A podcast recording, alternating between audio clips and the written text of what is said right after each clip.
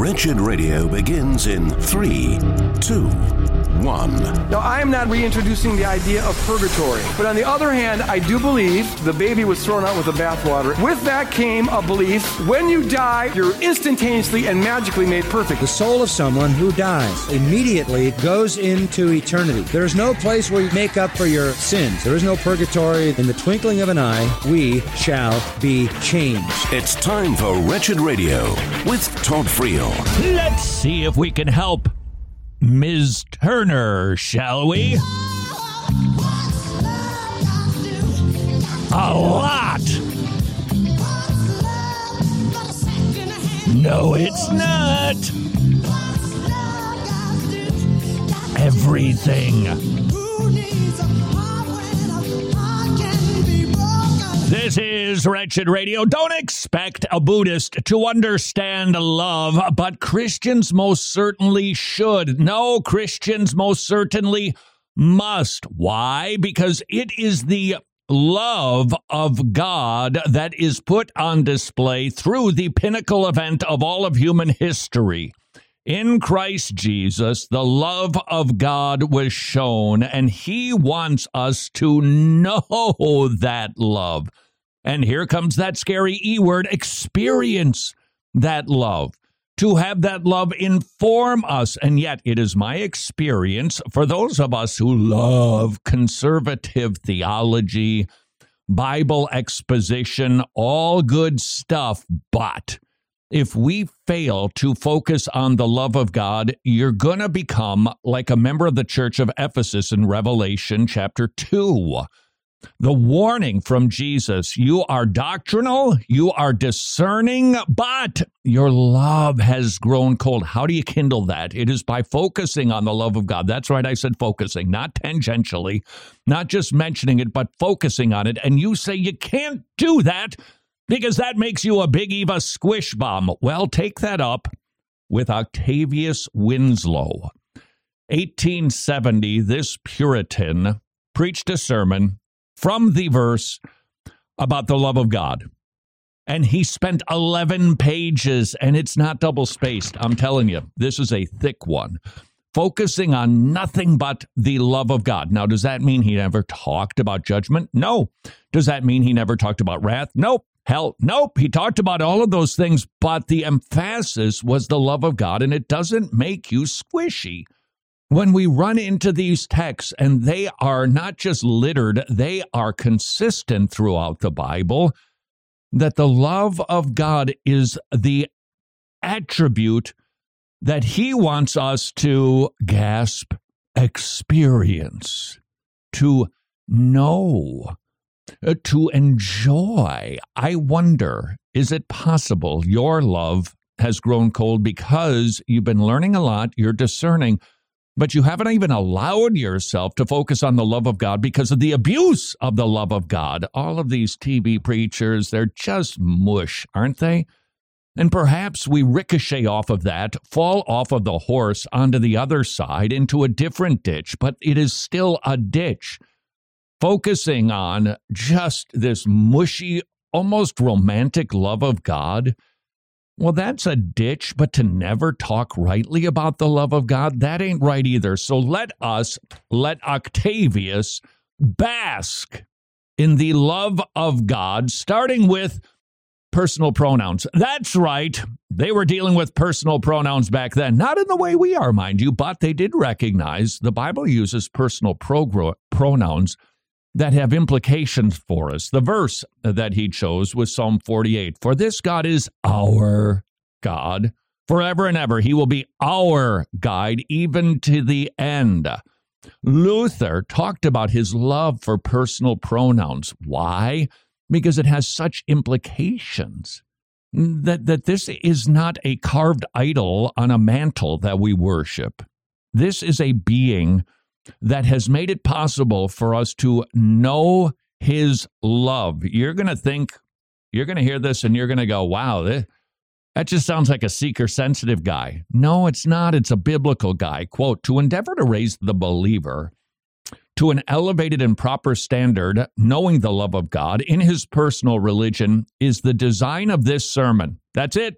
There's his thesis statement. You're going to hear about the love of God, and he doesn't apologize for it. To neutralize the doubts, dissipate the fears, and confirm the faith of a single believer in Christ.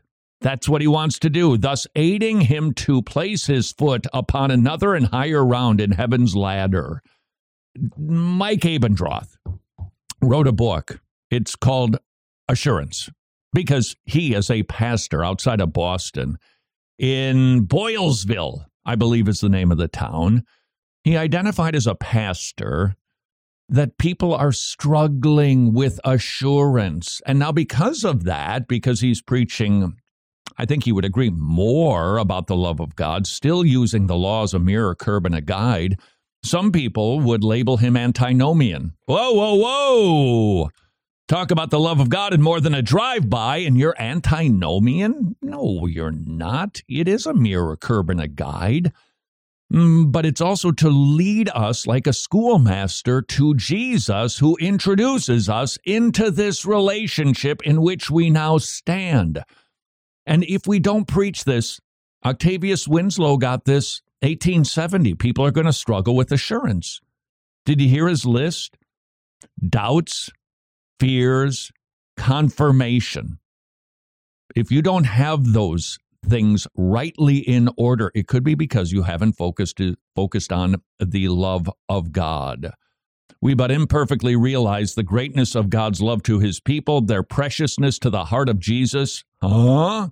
Did he say we're precious to Jesus? Yes, he did. And how incessantly they are the objects of the Spirit's care and comfort. Tell me that doesn't sound like somebody who's peddling the gospel. Let us not let the bad guys keep us from studying God is love. That would be your John 4:16. If this is fascinating. I'm telling you, this is going to challenge you, because it challenged me. I think I mentioned writing a book, should be out fourth quarter, called The Missing Piece, is this particular chapter, that we fail to remember the love of God, that in Christ God loves you with the intensity of 1,000 suns. And that's a lot. You don't have to be good at math or science to recognize, whoa, that is a hot love. And that is the attribute that God wants us to experience for eternity. And I was nervous about writing that it's the love of God that we will be enjoying for eternity. Will we see his holiness? Of course. We're going to be made holy ourselves. We're going to be glorified ourselves. Will we understand his righteousness, wrath, and judgment? Yeah, we're going to be fully aware that the flames of hell, they keep on flaming. We won't forget those things. We'll know those things. But as Octavius Winslow is about to say, the big experience for the Christian for eternity is God's love. From Winslow: if one perfection of God shines out in redemption with greater effulgence, brightness than any other, it is this: love is the focus of all the rest, the golden thread which draws and binds them all together in holy and beautiful cohesion. Love was the moving, controlling attribute in God's great expedient of saving sinners. Thank you for saying it, sir. Sometimes we will preach the gospel gloriously. We'll use the law to bring about the knowledge of sin, talk about what Jesus did, but fail to remember John 3:16. God did this to demonstrate his love, because he loved the world. And in Christ, then you scoot over to 1 John 4, he really, really, really loves us. And Winslow is saying, don't forget that. Justice may have demanded love. Holiness may have required love. Wisdom may have planned it. And power may have executed it. But love originated the whole and was the moving cause in the heart of God. Can you handle that? Huh? I don't want to get all Freudian, because let me tell you something. You don't even want to get a little Freudian. But is it possible that you struggle to experience and know the love of God in Christ Jesus because your father just didn't show love? Or you have a checkered past, your history screams unlovable. That's just not what the Bible describes God's attitude is for you. Can you handle this? So that the salvation of the sinner is not so much a manifestation of the justice or holiness or wisdom or power of God as it is a display of his love. Whoa. Everything that you see on the cross has its foundation in love. That God wants to be known for being a loving God, does this minimize his righteous justice, his anger at sin? Nope, it doesn't. But all of those things are informed by his love. Now, we want to be careful with the doctrine of simplicity, that God isn't bits and pieces, but we don't hear God describe himself as the angry. I mean, he does use those things, but predominantly, even the first time he describes himself in Exodus, it's rich in mercy, God. It's the loving God. Have you forgotten that? This is Wretched Radio. Just because Roe v. Wade is overturned, that does not mean the battle for life is over. Would you please consider supporting Preborn Ministries, providing ultrasounds that genuinely save lives? That ultrasound changed everything for me. It really did. That made it all worthwhile to know that I was going to have a little blessing. And when she got here, it was just, oh my gosh. Another woman who chooses life because she saw an ultrasound. Her life, and obviously her baby's life, changed. When I heard her heartbeat, I decided to keep her. And now my daughter's about to be 3. I don't know where my life would be without her. The war for life continues to rage. Would you please engage in the battle and support Preborn Centers at preborn.org/wretched, preborn.org/wretched. Quick, what's the first thing that pops into your mind when I say the word partner? I'm only asking because I do genuinely wonder if I've been crystal clear on the significance of our gospel partners. Our gospel partners truly are allies, helping and granting us the privilege in spreading the gospel of our Lord Jesus Christ with productions like Wretched Radio and TV, Road Trip to Truth, Transformed, and resources like Wretched Worldview, Breaking Bread, Life is Best, the Drive-By series, and a ton of others. We're reaching millions with the gospel, but it's only possible because of the generosity of our gospel partners. If you're already a Wretched gospel partner, I humbly thank you for your kindness and support. And if you're not, can I ask you to visit wretched.org/donate to get all of the details on becoming a Wretched gospel partner, and then prayerfully consider partnering with us if you can. We are grateful for all you do and humbled that God continues using wretches like us to spread his gospel to millions. Wretched.org/donate. That's wretched.org/donate. Confession, normally numbers aren't my favorite subject, but these numbers make me happy. MediShare is affordable biblical health sharing with twice the satisfaction rate of MediShare members versus traditional health insurance plans.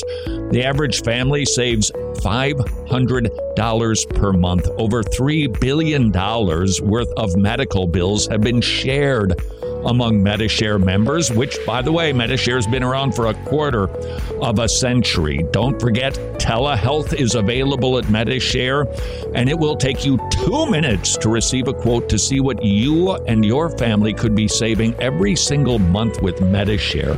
Affordable biblical health sharing. Please spend a very worthwhile 2 minutes at 844-34-BIBLE, 844-34-BIBLE. Important dates in Christian history. 270 AD. A wealthy young man named Antony gives away his possessions and begins life as a hermit. Disciples follow his example, and the first monastic movement began. This is Wretched Radio with Todd Friel. Hey, This could have been worse. Love. This is Wretched Radio. Exciting and new. Could have picked an Air Supply song. Count your blessings. We're expecting you. This is Wretched Radio. Gasp. Focusing on the love of God. Nope, we didn't just become liberal. We're just trying to be biblical, especially in a day and age when Martin Luther's words about a drunken man and a horse feel downright prophetic. The Christian walk is like walking on a horse. Well, you don't walk on the horse walks. I don't want to get all ranch lingo-y with you here, but you get on the horse and you fall off one side, you get back on it, you fall off the other side. And I wonder if it is possible that you have fallen into a ditch that is avoiding the love of God. Now, remember, there is a ditch where it's nothing but mushy-gushy love of God. That's a ditch. Let's get on the horse and ride it, courtesy of a dead Puritan named Octavius Winslow, who 150 years wrote, "Love set its heart upon man, yearned to save man, and resolved to embark in the expedient of his salvation." I got to tell you, I hear words like yearn and love, and it kind of gives me the conservative heebie-jeebies. Whoa, buckaroo. Let's not turn God into a yearning boyfriend. Amen to that. But that doesn't mean we should ignore the central, hate to say it this way because it's problematic with the doctrine of simplicity, but the love of God as what his core is about. Yes, holiness, righteousness, justice. Yes. But what you're going to hear from a guy who's been dead for 150 years is the attribute of love that animates all of the other attributes. It's quite a claim. And it's a radical adjustment for us. So how did he do this? How did he embark in the expedient of his salvation? It did so by conceiving a plan which should harmonize all the other attributes of his nature and engage them in the divine and wondrous work of redeeming love. Again, Winslow stating, it's love that motivated, it's love that drove, it is love that accomplished, it is love that keeps, it is love that God wants us to know. It is not without reason and design that we make the love of God the concentric truth from which we start. This is a game changer, and I'm perfectly mindful of the potential ditch in saying this, but when you open up your Bible today to read it, which I hope you do, maybe start by going, I'm going to learn about the love of God today. Because even if you're reading the book of Revelation, that's still about the love of God. He's winning. He's redeeming a people. He is doing this to show he's amazing.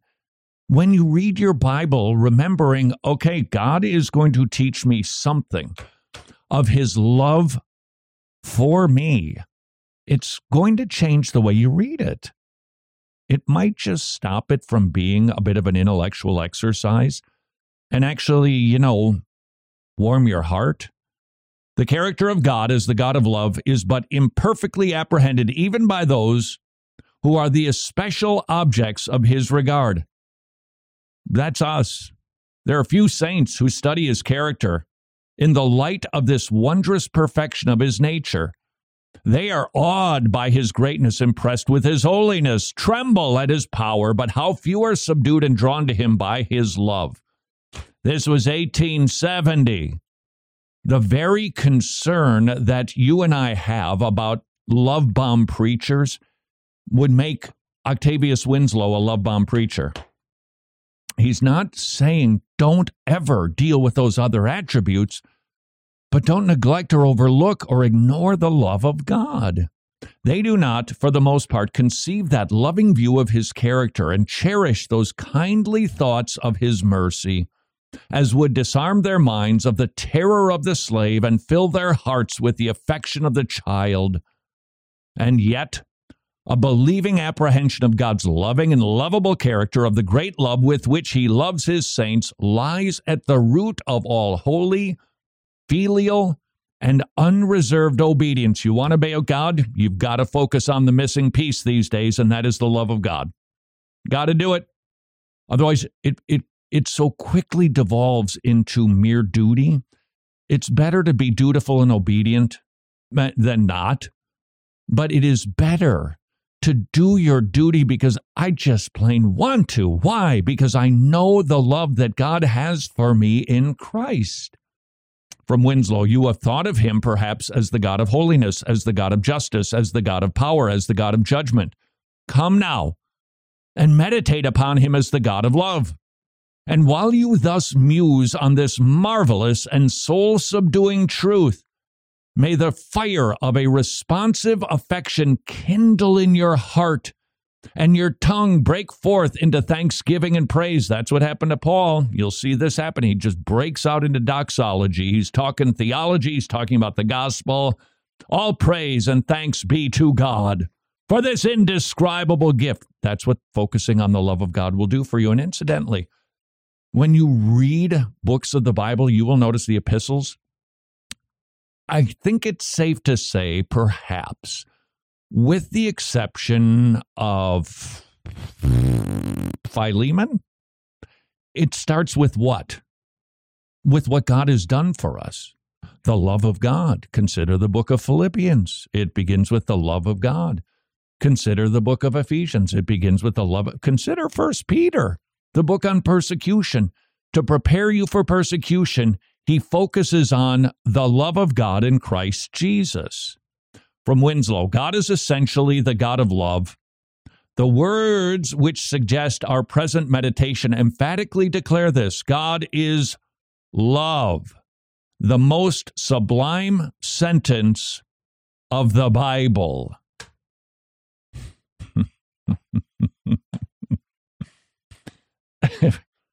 If this Winslow fellow keeps it up, he's gonna find himself on a discernment blog. What he's gonna experience. This is the central perfection around which, as satellites, all the others revolve, and from which, as harmonized in the salvation of man, they derive their position and luster.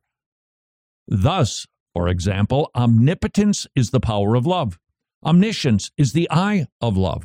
Omnipresence is the atmosphere of love. Holiness is the purity of love. Justice is the fire of love. And thus might we travel the circle of the divine perfections, and each one would be found but another form of the essential perfection of love.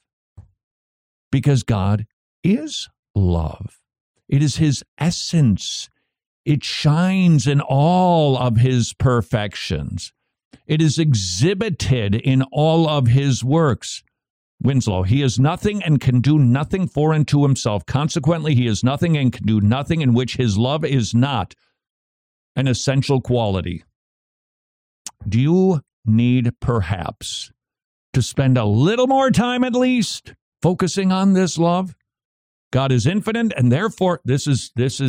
Now, how can you think about the love of God and have it do something for you, like remove doubts and grant you assurance? Consider the infinitude of God, that God is infinite in all of his being.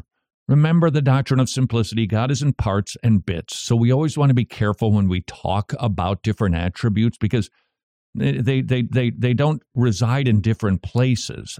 Having said that, when you consider the love of God in its infinity, that should allow you to run to him when you sin. That should allow you to repent again and again and again, and not feel like you have to wait 3 days or not go to church because of what you've looked at again. God is infinite, and therefore his love to us is boundless and fathomless. This view of his infinite greatness is not to paralyze, but to strengthen our faith, not to repel, but to attract us. The very immensity of God is one of our greatest encouragements to actually approach him. Surely we may plead the greatness of God's love when we ask anything is at his hand. Is your prayer life a little bit? God's resources, they're infinite, and his love for you is infinite. That's the God you're talking to. Approach then this love with the full persuasion of its infinite measurement. Don't let the greatness of your transgressions appall you. Let not the deep needs of your soul discourage you. Let not the turpitude of your guilt dismay you. Come with your great and minor sins. Come with your deep and your shallow needs. Come to his infinite ocean of love in which the elephant may swim and which the lamb may wade. Might I encourage you today to let yourself, force yourself, if necessary, to talk about God's love and think on it deeply until you actually feel it. This is Wretched Radio.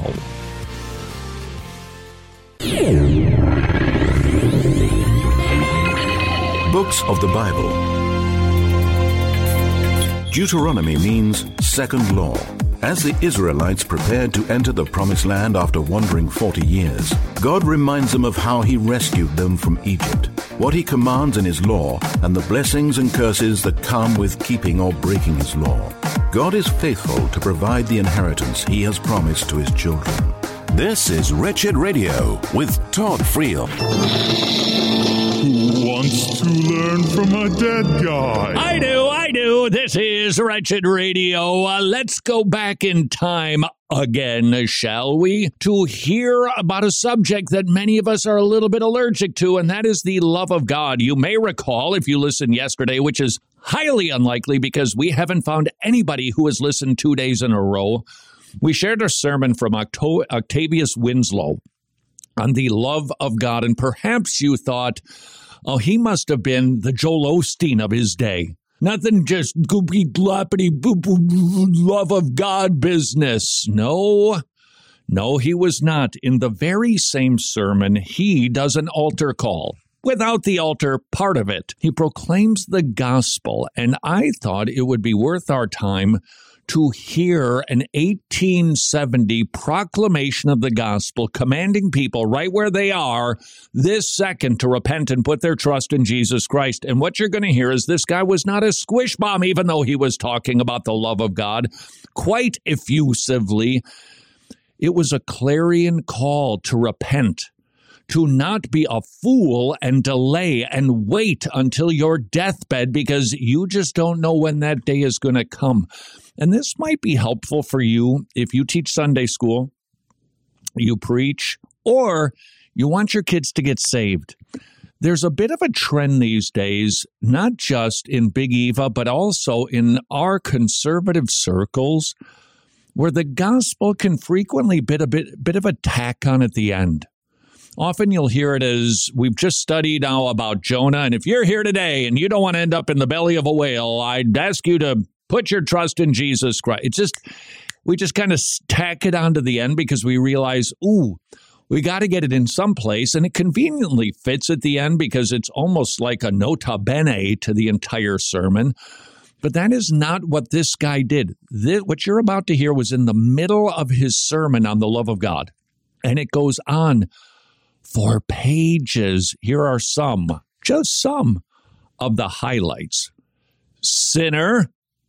Now, he's not talking about the tennis player from Italy. He's talking about anybody sitting there, any human being. Sinner. Remember, this is the guy who is talking about love. Feel the balance even inside of a sermon on love. Sinner. Thus has the God of love been dealing with you. Long has he dealt with you in the way of mercy and forbearance. Judgment has lingered. There has been the hiding of his power. His mercy has restrained his wrath. He talked about wrath. And but for this, hell must have been your present abode. And still you sin. Still you fight against God. Still you despise his son, reject his grace, scorn his salvation, and rush heedlessly, madly upon thick bosses of his buckler. You're running into the wood chipper is basically what he's saying, whether you are in Fargo or not. Did you hear the language there? That's fiery stuff. But remember, it's in the context of God's love. And this is the balance you and I need to find. We don't need to abandon holiness, righteousness, judgment, just to focus exclusively, entirely on love. But we don't want to do it the other way either, do we? We shouldn't be allergic to talking about the love of God. This was an ongoing altar call. There is a limit to divine forbearance and infinite mercy. When God, so to speak, has exhausted all means of kindness and love, justice steps in and executes his righteous vengeance and wrath.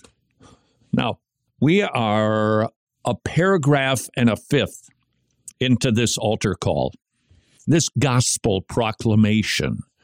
Most gospel proclamations are not this long. What you just heard, they're not.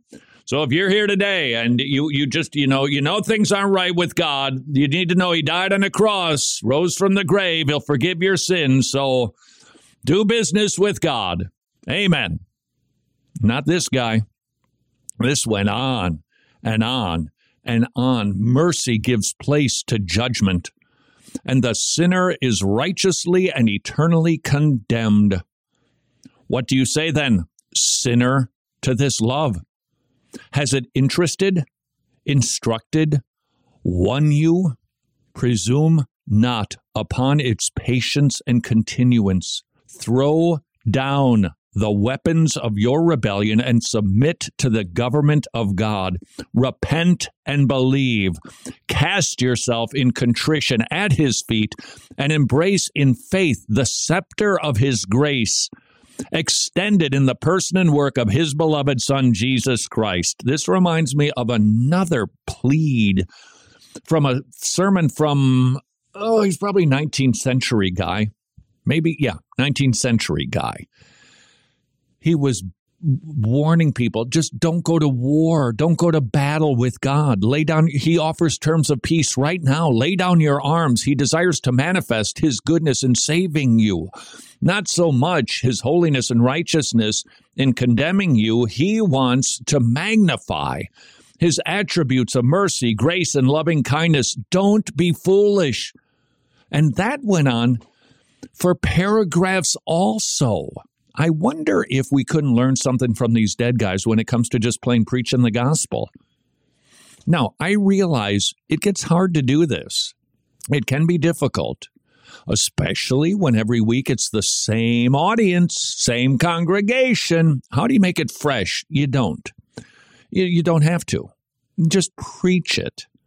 Don't drive by it. Linger here. That scepter will not always be outstretched. Neither will it always be the scepter of grace. God is a God of justice as well as of love, a God that takes vengeance as well as a God that shows mercy. Listen to his awful words. When I sharpen my flashing sword and begin to carry out justice, I will bring vengeance on my enemies and repay those who hate me. Oh, it is a fearful thing to fall into the hands of the living God. He is a consuming fire. Do not make light of eternal punishment. Do not think it a small thing to fall under the vengeance of a holy, just, and gracious God. Mercy is fearful when it turns to wrath. Love is consuming when it turns to anger. There is no wrath like the wrath of the Lamb.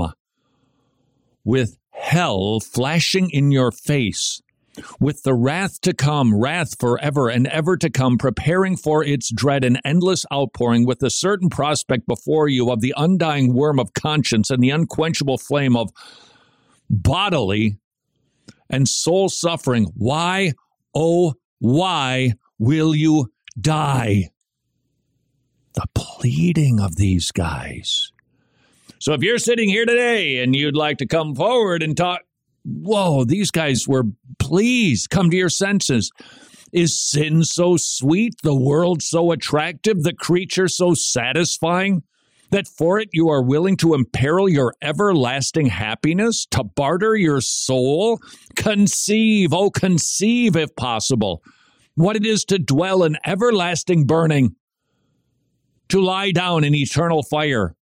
Spirit of the living God, awaken the sleeping sinner, quicken the dead soul. Anybody else thinking of Paul Washer right now? Do you remember the sermon that launched him into the stratosphere of notoriety? The shocking youth message, preaching hard for 40 minutes, and then ultimately doing the exact same thing you just heard Winslow do. Oh, God, blow on this place. Move on this place. Sounds a lot like Washer and Winslow, doesn't it? Cause men everywhere to realize in some degree what a fearful, what an appalling, indescribable thing it is to be lost forever. And then he sweetens it a little bit, a little. Oh, what a mercy that you are not already in hell, and that there is a door open to you into heaven. That door is Christ. Cease striving to enter heaven by the door of your good works and religious duties, by the merits and intercessions of men, of saints, or angels.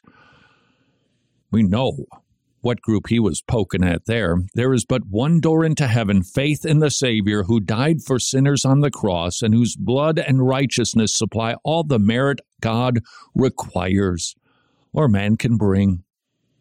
Jesus came to save sinners, saves them now, saves them to the uttermost, saves them freely and forever. Why not you? I would ask that same question. If you have never humbled yourself before the mighty hand of God, you will. You will be humbled. There's an eternal difference. You wait, you delay, you press upon his forbearance, and it runs out, if you will. He will drop you to your knees with a rod of iron. That very same God offers you terms of peace right now. He extends a loving scepter. Grab it. Repent. Turn from your sins. Turn from your self-righteousness. Abase yourself before God. Put your trust in his Son, and he will exalt you in due time. Why would you delay? This is Wretched Radio.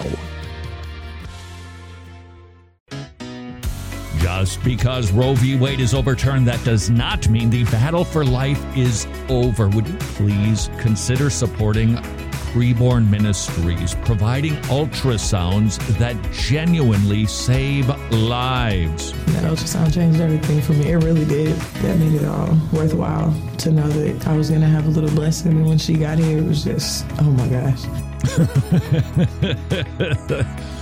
Another woman who chooses life because she saw an ultrasound. Her life, and obviously her baby's life, changed. When I heard her heartbeat, I decided to keep her. And now my daughter's about to be 3. I don't know where my life would be without her. The war for life continues to rage. Would you please engage in the battle and support Preborn Centers at preborn.org/wretched, preborn.org/wretched. You've no doubt heard about this subliminal advertising nonsense before. You know, commercials that are supposed to have hidden messages in them. Well, become a Wretched gospel partner. Wretched firmly denies any use of this so-called mind control. Become a Wretched gospel partner. After all, Wretched is entertaining and charming enough. Go to wretched.org/donate. I mean, what's not to love about helping to reach millions of people all over the world with the gospel? You're getting excited. A ministry that's ECFA approved. So you know your donation is going to wise things. That's getting your attention. In fact, 83% of every dollar goes directly to ministry. Take out your wallet. So let's go ahead and put this subliminal advertising nonsense to rest. Nobody can do your thinking for you. Become a Wretched gospel partner. You either want to become a Wretched gospel partner. You do. Or you don't. Yes, you do. Wretched.org/donate or text the word Wretched to 44321. Cool, very cool. The Tomorrow Clubs now have 106 clubs in Romania. This year marks the celebration of the 25th anniversary of our ministry. But also, it is a very important milestone for Tomorrow Clubs Romania. Now, Tomorrow Clubs Romania has 106 clubs. That means 106 villages are hearing the gospel proclaimed to the kids who get saved. They bring the gospel home. Parents get saved, and local churches get strengthened. Would you please consider supporting the Tomorrow Clubs? Not only do they have hundreds of clubs in Romania, Ukraine, Russia, Albania, all over Eastern Europe, and now in Africa. Would you please consider what might you do to bring the gospel to both Africa and to Eastern Europe? Tomorrowclubs.org/wretched. Books of the Bible. The book of Judges covers Israel's history from the death of Joshua to just before the reign of King Saul. The reoccurring phrase is, "And everyone did what was right in their own eyes." When Israel rebelled, God allowed their enemies to triumph. But when Israel cried out to God, He raised up a deliverer. God is faithful, even when His people are not. This is Wretched Radio with Todd Friel. What's on your mind? 1-7-7-2. This is Wretched Radio. That is the number of the old toll-free, 1-877-282-BEEP. Please leave a message with a question, a comment, a conundrum, or even a snark. Salutations, Mr. Friel. So I was listening to your segment on Kidult, and while I don't sit in my room playing with Legos or Hot Wheels, for that matter. Jimmy, did he just say Legos? He did say Legos. I hope Jim Osman isn't listening. I do notice some of those tendencies in me. So I was wondering, what are some ways that I can put those to death and race towards maturity? You've already started. Well done. And I'm not joking. If I were face-to-face with you in our local church, I'd be encouraging you like nobody's business, because you have absolutely taken the first step. I have some kid-like proclivities, and I'm a grown man.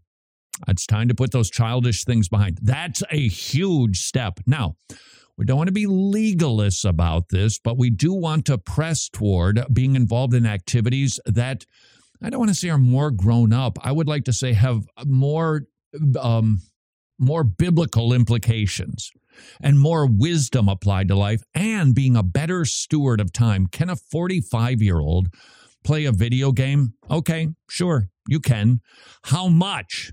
If it's eating into your family time, if you could be serving, you could be volunteering at church, but you've already got 12,000 points or whatever these things do when you keep score of them.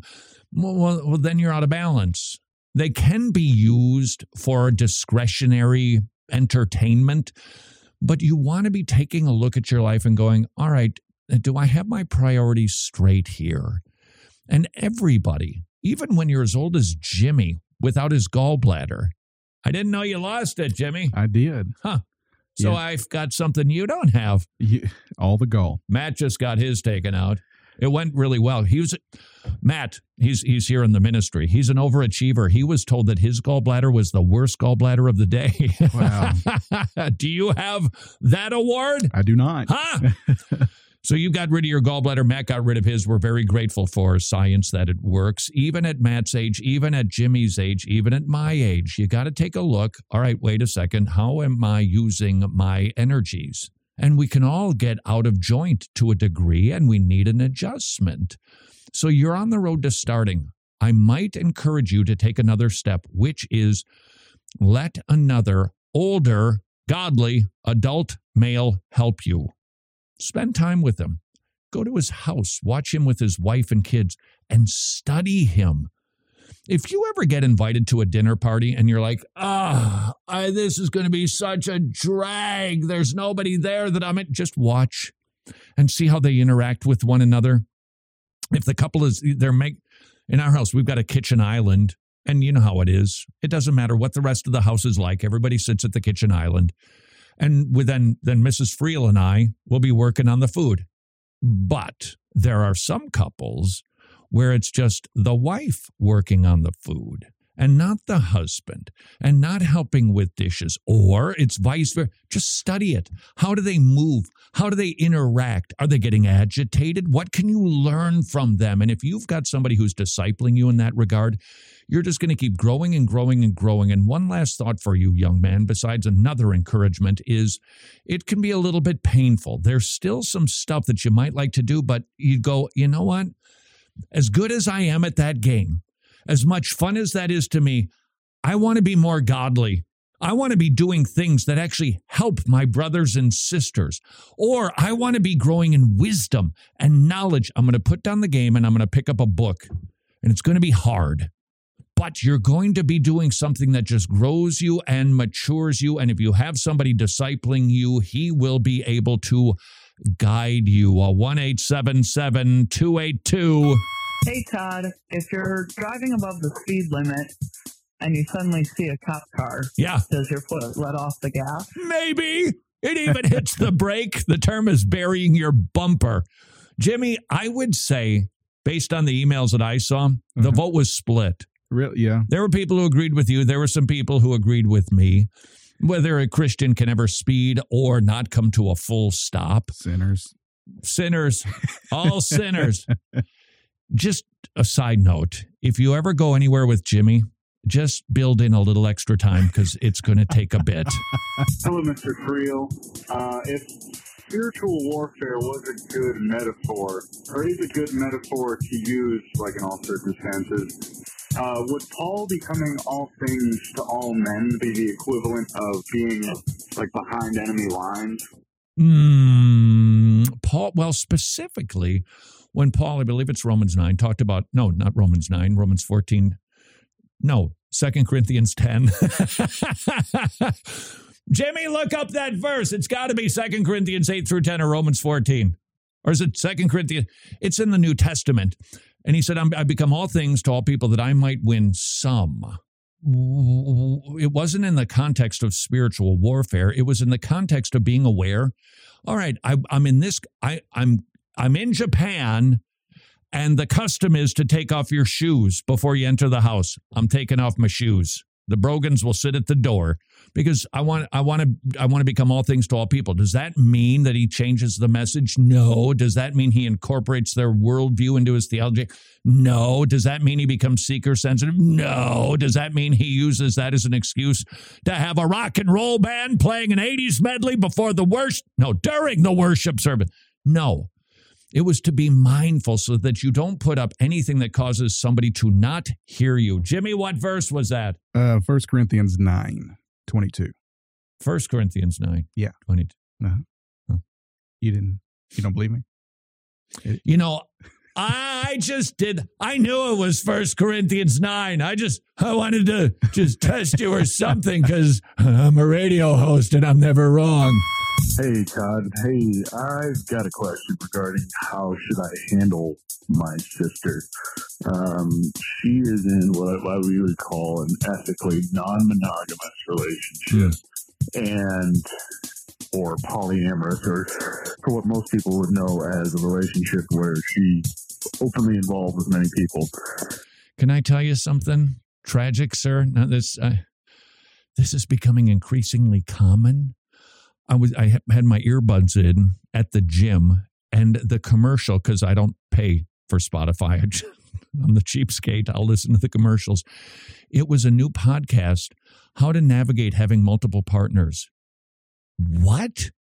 You're actually like broadcasting this to get people to listen? This is a growing trend. We've tried giving her the gospel many times, tried presenting to her, and at the end of the day, long story short, it's tearing us apart, tearing the family apart of how she's choosing to live her life. How in the world do we handle approaching her yet again, or is it time to say goodbye? Nope. Hey, that was pretty definitive. I don't think it is time to say goodbye. It's your sister. You are always going to be blood related, and you can always love her. This sounds, I know I'm sitting here right now in a studio and I'm not confronted with this particular issue. So this might sound glib and, well, you're oversimplifying things, but I still think this is the path forward. And you already said the key. You have proclaimed the gospel to her. I'm certain that you have said, God doesn't want you living like this, not having multiple. He wants you to be in a committed relationship with somebody of the opposite gender in a lifelong covenant union, glorifying him. That's what you know that, and you're living in violation of that law, and he wants you to repent and put your trust in him and trust him that he's got better for you. Okay, she's heard that. She's understood that. How many times do you need to tell her that? I know how you feel. Well, I got to keep telling her. And if I'm just nice to her, she's going to think that I'm okay with it. So I might suggest, you've already done one meeting, which is great. You set it up the way that you deem fit and say, hey, sis, I just wanted to share something with you that's on my heart. I love you so much. And I want us to have a great sibling relationship. And I just wanted to let you know, you know how I feel about, your lifestyle and stuff.